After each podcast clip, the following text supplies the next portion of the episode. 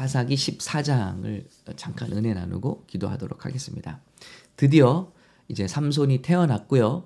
어, 하나님의 영이 삼손에게 임합니다. 그러니까 구약은 어, 하나님의 영이 그들에게 택한 일꾼에게 임하심으로 하나님의 일이 이렇게 시작이 돼요.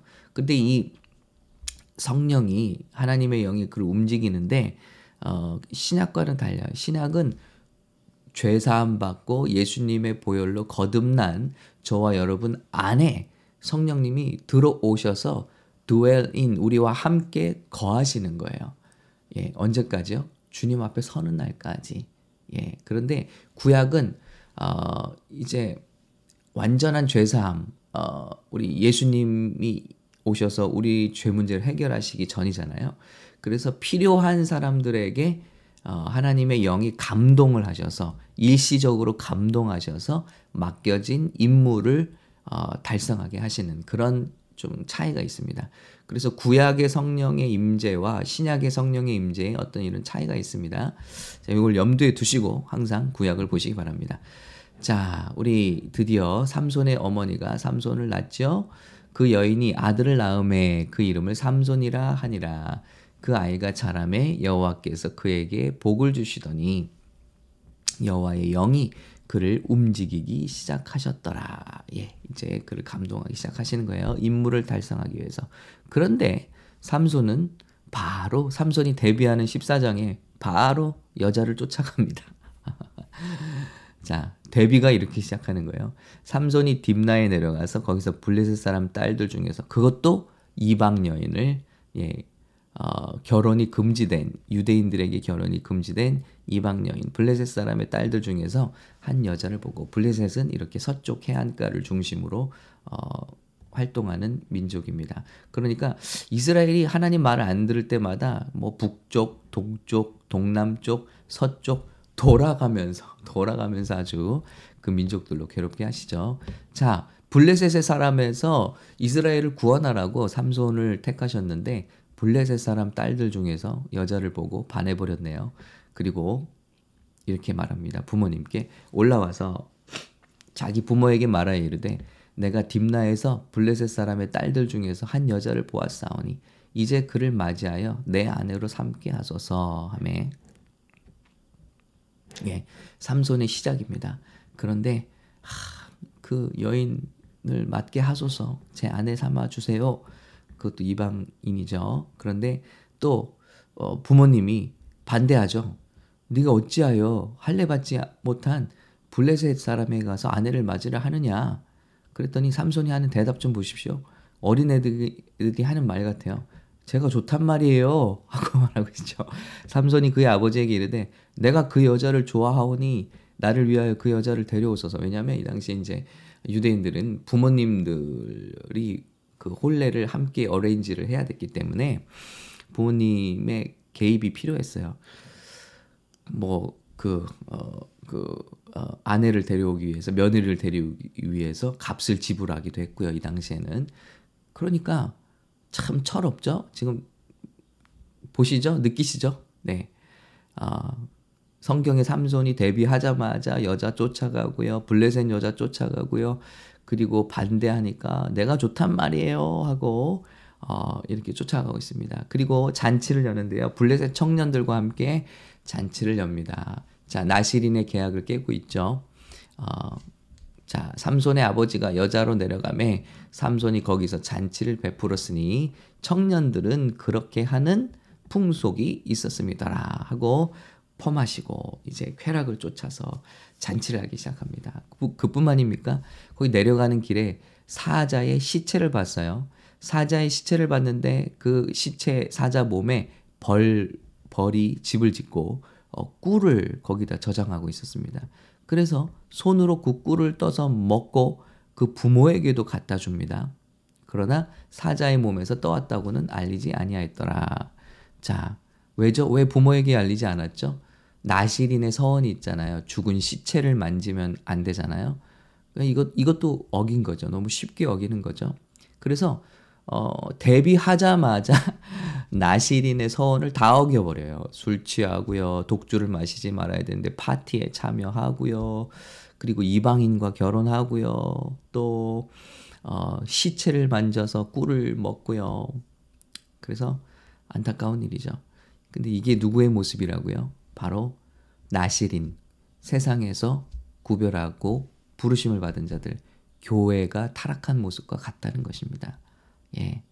쾌락을 쫓아가고 어, 죽은 일에 이 세상의 죽은 일에 관여하고 그리고 어, 교회는 다니는데 세상 사람들과 똑같이 다름없이 세상 것을 추구하고 쾌락을 쫓는다. 이 계속 이어져요. 이제 16장 1절에 가면 삼손이 거기서 한 기생을 보고 그에게 들어갔더니 자, 또 16장 4절에 이후에 삼손이 소래 골짜기에 들릴랄라 이름하는 여인을 사랑하매 계속해서 쾌락을 쫓아가는 거예요. 쾌락을 쫓아간다. 여자도 이 여자 저 여자 계속 바뀌고요. 여러분 이것이 음, 왜 이럴까? 지금 하나님께 선택받았음에도 불구하고 하나님의 영까지도 그를 감동시켰는데 그는 왜 그렇게 쾌락을 쫓아가는 걸까? 우리 교회들은, 우리 성도들은 왜 변함이 없이 세상과 똑같이 교회를, 어, 교회가 되지 못하고, 교회를 가기만 하고, 세상과 똑같은 가치관을 가지고, 세상과 똑같은 쾌락을 쫓으면서 어, 사는 것일까? 네. 이런 모습을 보면서 세상 사람들은 과연 전도를 당할까? 예, 그렇지 않죠. 야, 생각해봐. 교회를 가는 너와 교회를 가지 않는 내가 생각하는 것도 똑같고, 쫓아다니는 것도 똑같고, 인생의 목적도 똑같은데, 내가 왜 굳이 너를 따라서 교회를 가야 되니? 말할 거 아니겠습니까? 지금 교회가 손가락질 받는 것 세상과 똑같기 때문이죠. 무언가 우리가 예전에는요, 예전에는 교회를 두려워함이 있었어요, 세상이. 그래도 뭐, 목사님들, 뭐, 뭐 어렵게도 생각을 하고요. 왜냐하면 세상과 다른 냄새가 났거든요. 영적인 냄새가 났거든요. 교회는 그래도 무언가 거룩하고 또 구별된 뭔가가 있었거든요. 세상 사람들이 생각하기에도. 그런데 지금은 세상과 똑같고 오히려 세상보다도 못하다는 거예요. 예. 위선적이고 또 가식적이고 뭐 뒤로는 할 거 다 하고요. 오히려 교회 다니지 않는 하나님을 믿지 않는 나보다도 더 심한 일들을 하고 더 예. 더 나쁜 일들을 뒤에서 하고 차라리 세상 사람들은 아 앞에서나 뒤에서나 똑같잖아요. 하는 일이. 그런데 교회 다닌다고 하는 사람들은 앞에서는 거룩한 척하지만 뒤에서는 세상 사람들과 똑같은 아니 그 이상의 나쁜 일들을 하고 지금 보도에 나오는 모든 걸 보세요. 참 부끄러워요. 부끄러워요. 뭐 문제 터졌다 하면 교회고 문제 터졌다 하면 목사고 문제 터졌다 하면은 성도들이고 아 이단 사이비도 다 교회라고 하고 명칭을 목사라고 하고 뭐 기독교 무슨 회 기독교회 기독교 다 그리고 침례 또다 뭐 이름을 어떻게 갖다 이렇게 이단 사이비들도 그렇게 붙이는지 그러니까 그리고 나서 뒤로는 세상 사람들보다 더 심한 일들을 하고 쾌락을 쫓아가고 이 정명석 그 이야기를 보십시오. 그러니 교회가 참 물론 교회가 아닙니다. 이단 사입이죠. 사입이. 그런데 욕을 먹습니다. 자, 왜 그렇습니까? 우리가 똑같이 비전이 없기 때문이에요. 자, 왜 우리는 이렇게 쾌락을 쫓아가는 걸까요? 제가 이야기를 한번 드릴게요. 왜 예수를 믿으면서도 우리는 쾌락을 쫓아가는 겁니까? 첫 번째는 삼손이 이런 일을 해도 아무 일도 일어나지 않기 때문이에요. 그리고 아무 일도 일어나지 않으면 하나님이 그것을 허락한다고 잘못 생각하기 때문입니다. 하나님은 진노의 날, 심판의 날을 위해서 참고 참고 계신 거예요. 그런데 우리는 이것이 어프로브 됐다고 생각하는 거예요. 착각하는 거죠. 그래서 어 요런 일을 해도 내 삶에 아무 일도 일어나지 않네. 삼손이 시체를 만지고 술을 퍼먹고 잔치를 하고 다녀도요. 일단은 아무 일도 일어나지 않는 거예요. 그러니까 방심하는 겁니다. 우리도 마찬가지예요. 하나님이 이럼에도 우리를 심판하지 않으시는 것은 길이 참고 계시기 때문이다. 라는 사실이고요. 두 번째는 성령의 감동을 받았지만 성령님과 함께 거룩을 훈련하지 않기 때문이다. 그래서 우리가 예수를 믿고 거듭난 줄은 모르지만 우리가 성령의 세례를 받은 줄은 모르지만 그 성령님과 함께 일하는 그런 훈련이 거룩의 훈련이 우리 안에 없기 때문이다.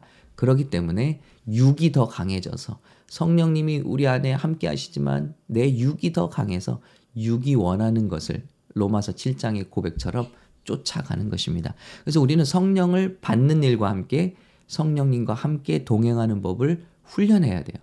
바로 그것이 무엇입니까? 기도하는 것이고 예배하는 것이고 하나님과 묵상하고 말씀을 묵상하고 이렇게 날마다 날마다 한 번 은혜 받았다고 기도원 가서 한 번 은혜 받았다고 끝이 아니라 주일날 은혜 받았다고 끝이 아니라 우리는 날마다 데일리 베이스로 우리 주님과 함께하는 훈련을 해야만 이 세상을 승리할 수 있다는 것입니다. 이걸 보여주고 있죠. 그렇지 않으면 우리도 날마다 똑같아요. 목사도 똑같아요. 날마다 경건을 훈련하지 않으면 세상 사람과 똑같은 거 쫓아가게 돼 있습니다. 자, 세 번째는요. 이 세상의 쾌락을 쫓지 않으려면 이 세상보다 크신 분을 소유해야 돼요. 그분은 바로 예수님이죠. 예수님이 어떤 분인가요? 오직 그리스도는 만유이시요 만유 안에 계시니라. 골로새서 3장 11절입니다. 예수님이 만유 우주시라는 거예요. 예. 그리고 그 만유 안에 예수님이 계신다. 예, 이 세상을 만드신 분이 누구십니까? 주님이시잖아요. 그래서 우리는 그 주님을 마음에 모실 때에만 만족이 되는 거예요. 우리 사람들은요, 우리 동물들과 달라요. 동물들은 먹을 것만 줘도 만족해요. 쓰다듬만 줘도 만족해요. 그런데 사람은 아무리 아무리 세상 것으로 채워도 만족이 없어요. 한 영적인 존재이기 때문에 그래요. 하나님의 호흡이 우리 안에 들어와 있기 때문에 그래요.